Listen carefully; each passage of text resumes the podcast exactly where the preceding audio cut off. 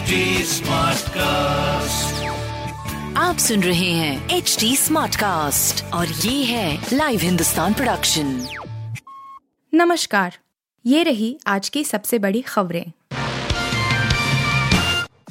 त्रिपुरा में 16 फरवरी को वोटिंग। मेघालय नागालैंड में एक साथ चुनाव। 2 मार्च को होगी वोटों की गिनती। चुनाव आयोग ने पूर्वोत्तर के तीन राज्यों के विधानसभा की तारीखों का ऐलान कर दिया है। नागालैंड, त्रिपुरा और मेघालय में फरवरी में ही चुनाव कराए जाएँगे। त्रिपुरा की 60 विधानसभा सीटों पर 16 फरवरी को मतदान कराया जाएगा। वहीं मेघालय और नागालैंड की 60-60 सीटों पर 17 फरवरी को मतदान होगा। तीनों ही राज्यों के चुनाव परिणाम एक साथ 2 मार्च को घोषित किए जाएँगे। मुख्य चुनाव आयुक्त राजीव कुमार ने कहा, इस साल की यह पहली प्रेस कॉन्फ्रेंस है, इसलिए आप सभी को नए साल की शुभकामनाएँ। इस साल तो शुरुआत हुई है तो लगातार मिलते रहेंगे। अभी तीन राज्य, त्रिपुरा, नागालैंड और मेघालय की चर्चा हो रही है। मार्च में तीनों असेंबली का टर्म खत्म हो रहा है। तीनों में ही 60 विधानसभा सीटें हैं। इन तीनों ही चुनावों में महिलाओं की सहभागिता पुरुषों से ज़्यादा रहती है। हालाँकि चुनाव की अपनी कुछ चुनौतियाँ रहती हैं। उन्होंने कहा, हम हाल ही में इन तीनों राज्यों में गए थे। हम देख रहे हैं कि पिछले कुछ चुनावों में कहीं भी हिंसा नहीं हुई है। केवल दो तीन राज्य बचते हैं जहाँ हिंसा होती है। लोकतंत्र में हिंसा का कोई स्थान नहीं है। एसएसआर का कार्य पाँच जनवरी को पूरा हो गया है और लिस्ट पब्लिश कर दी गई है। इन तीनों राज्यों में दो दशमलव दो आठ वोटर ऐड किए गए हैं। दो हज़ार से ज़्यादा वोटर ऐसे हैं जिनकी उम्र एक सौ साल से ज़्यादा है। अगर वे वोट देने नहीं आ सकते तो उनका वोट भी डलवाना है। दिल्ली समेत उत्तर भारत के लिए गुड न्यूज़। इस दिन से कम होगी भीषण ठंड। पाँच डिग्री बढ़ेगा तापमान। राष्ट्रीय राजधानी दिल्ली समेत पूरे उत्तर भारत के राज्यों में सर्दी का सितम जारी है। दिल्ली में बुधवार को आठवें दिन शीतलहर का प्रकोप रहा। न्यूनतम तापमान दो दशमलव छह डिग्री सेल्सियस दर्ज किया गया। वहीं, पंजाब और हरियाणा में भी कड़ाके की सर्दी पड़ रही है। बठिंडा में न्यूनतम तापमान शून्य से शून्य दशमलव दो डिग्री सेल्सियस दर्ज किया गया। अब मौसम विभाग ने गुड न्यूज़ देते हुए बताया है कि कड़ाके की ठंड से कब राहत मिलने वाली है। मौसम विभाग, इंद, ने बुधवार को जारी किए गए पूर्वानुमान में बताया कि एक नया वेस्टर्न डिस्टर्बेंस आ रहा है, जिसकी वजह से पश्चिमी हिमालयी क्षेत्रों में 20 जनवरी की रात से 26 जनवरी तक और उत्तर पश्चिम भारत के मैदानी इलाकों में 23 से 25 जनवरी तक के मौसम में असर पड़ेगा।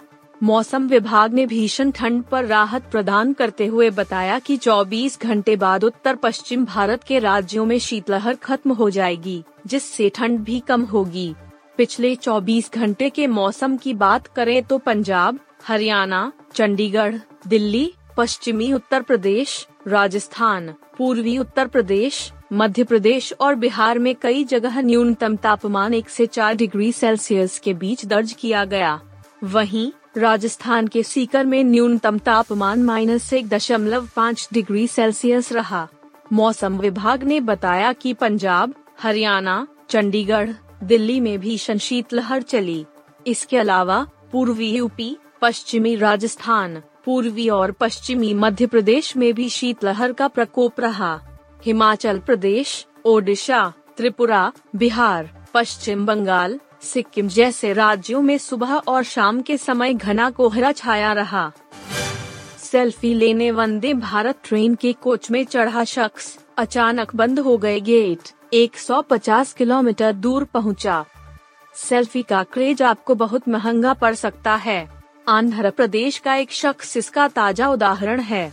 सेल्फी लेने के चक्कर में यह व्यक्ति वंदे भारत एक्सप्रेस ट्रेन पर चढ़ा था।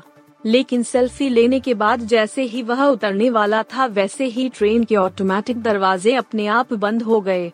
फिर क्या शख्स ने बिना किसी कारण 150 किलोमीटर लंबी यात्रा कर डाली? अब इस शख्स का एक वीडियो सोशल मीडिया पर खूब वायरल हो रहा है। वीडियो में शख्स हाथ से ट्रेन का दरवाज़ा खोलने की कोशिश करते हुए दिख रहा है। वह टिकट कलेक्टर टीसी के आने से पहले ट्रेन से जाने की कोशिश करता है, लेकिन दरवाज़ा नहीं खुलता। ये वही वंदे भारत ट्रेन है जिसे इसी महीने 15 जनवरी को पीएम मोदी ने हरी झंडी दिखाई थी। पीएम ने सिकंदराबाद से विशाखापट्टनम के बीच देश की आठवें वंदे भारत एक्सप्रेस ट्रेन की शुरुआत की थी। शुरू होने के एक दिन बाद जब ट्रेन राजमुंदरी स्टेशन पर आई तो एक यह व्यक्ति सेल्फी लेने के लिए कोच में चढ़ गया। लेकिन जैसे ही वह निकलने लगा तो ट्रेन के ऑटोमेटिक गेट बंद हो गए। हालाँकि जब टीटी आया तो उसने शख्स को खूब डांटा, कहा कि क्या पागल है जो इस तरह की हरकत कर रहा था। हालाँकि टीटी ने कहा कि अब अगला स्टेशन विजयवाड़ा है और वहीं उतर सकते हैं। राजा मुंदरी से विजयवाड़ा के बीच की दूरी करीब 150 किलोमीटर है। विराट कोहली शिखर धवन को पीछे छोड़ शुभमन गिल बने नंबर एक बाल बाल बचा फखर जमा का वर्ल्ड रिकॉर्ड टीम इंडिया के युवा सलामी बल्लेबाज शुभमन गिल ने न्यूजीलैंड के खिलाफ जारी तीन मैचों की सीरीज़ के पहले मैच में दमदार शतक ठोका गिल ने रोहित शर्मा के साथ पारी का आगाज़ किया और एक छोर से विकेट गिरने पर भी जरा भी नहीं घबराए।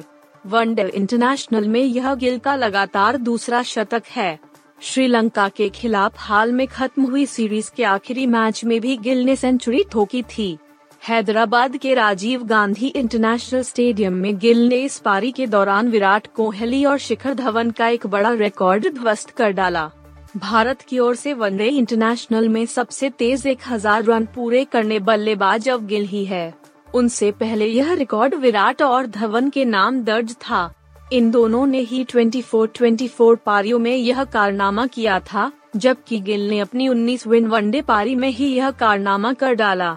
हालाँकि गिल पाकिस्तान के फखर जमा का वर्ल्ड रिकॉर्ड तोड़ने से महज एक पारी से चूक गए। वनडे इंटरनेशनल में फखर जमा ने सबसे तेज एक हज़ार रनों का आंकड़ा छुआ था।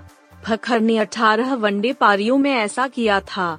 गिल ने हालाँकि पाकिस्तान के एक अन्य बल्लेबाज इमाम उल हक की बराबरी कर ली है, जिन्होंने 19 पारियों में 1000 वनडे रन बनाए थे।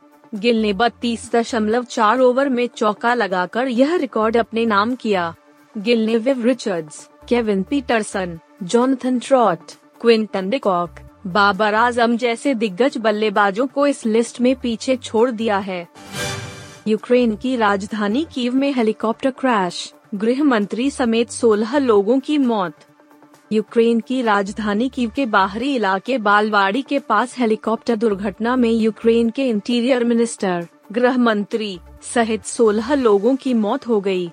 दुर्घटना में यूक्रेन के मंत्री के डिप्टी और एक अन्य अधिकारी की भी मौत हो गई। यूक्रेन की राजधानी कीव के बाहरी इलाके बालवाड़ी के पास हेलीकॉप्टर दुर्घटना में यूक्रेन के इंटीरियर मिनिस्टर, गृह मंत्री, सहित 16 लोगों की मौत हो गई। दुर्घटना में यूक्रेन के मंत्री के डिप्टी और एक अन्य अधिकारी की भी मौत हो गई। पुलिस ने बताया कि मारे गए लोगों में से नौ कीव के पूर्वी उपनगर ब्रोवेरी में दुर्घटनाग्रस्त हुए आपातकालीन सेवा हेलीकॉप्टर में सवार थे समाचार एजेंसी रॉयटर्स के अनुसार, अधिकारियों ने कहा कि मृतकों में दो बच्चे शामिल हैं और दस अस्पताल में हैं। इससे पहले कीव क्षेत्रीय प्रशासन के प्रमुख ओलेक्सी कुलेबा ने कहा, ब्रोवेरी शहर में एक हेलीकॉप्टर एक आवासीय इमारत के पास गिर गया। हादसे के वक्त बच्चे और कर्मचारी किंडरगार्टन में थे। फरवरी में व्लादिमीर पुतिन के आक्रमण के शुरुआती चरणों के दौरान रूस और यूक्रेन ने ब्रोवेरी के नियंत्रण पर जमकर लड़ाई लड़ी थी। अप्रैल की शुरुआत में रूसी सैनिक ब्रोवेरी से हट गए। आप सुन रहे थे हिंदुस्तान का डेली न्यूज़ रैप जो एच टी स्मार्ट कास्ट की एक बीटा संस्करण का हिस्सा है। आप हमें फेसबुक ट्विटर और इंस्टाग्राम पे एट एच टी या podcasts@hindustantimes.com पर ईमेल के द्वारा सुझाव दे सकते हैं।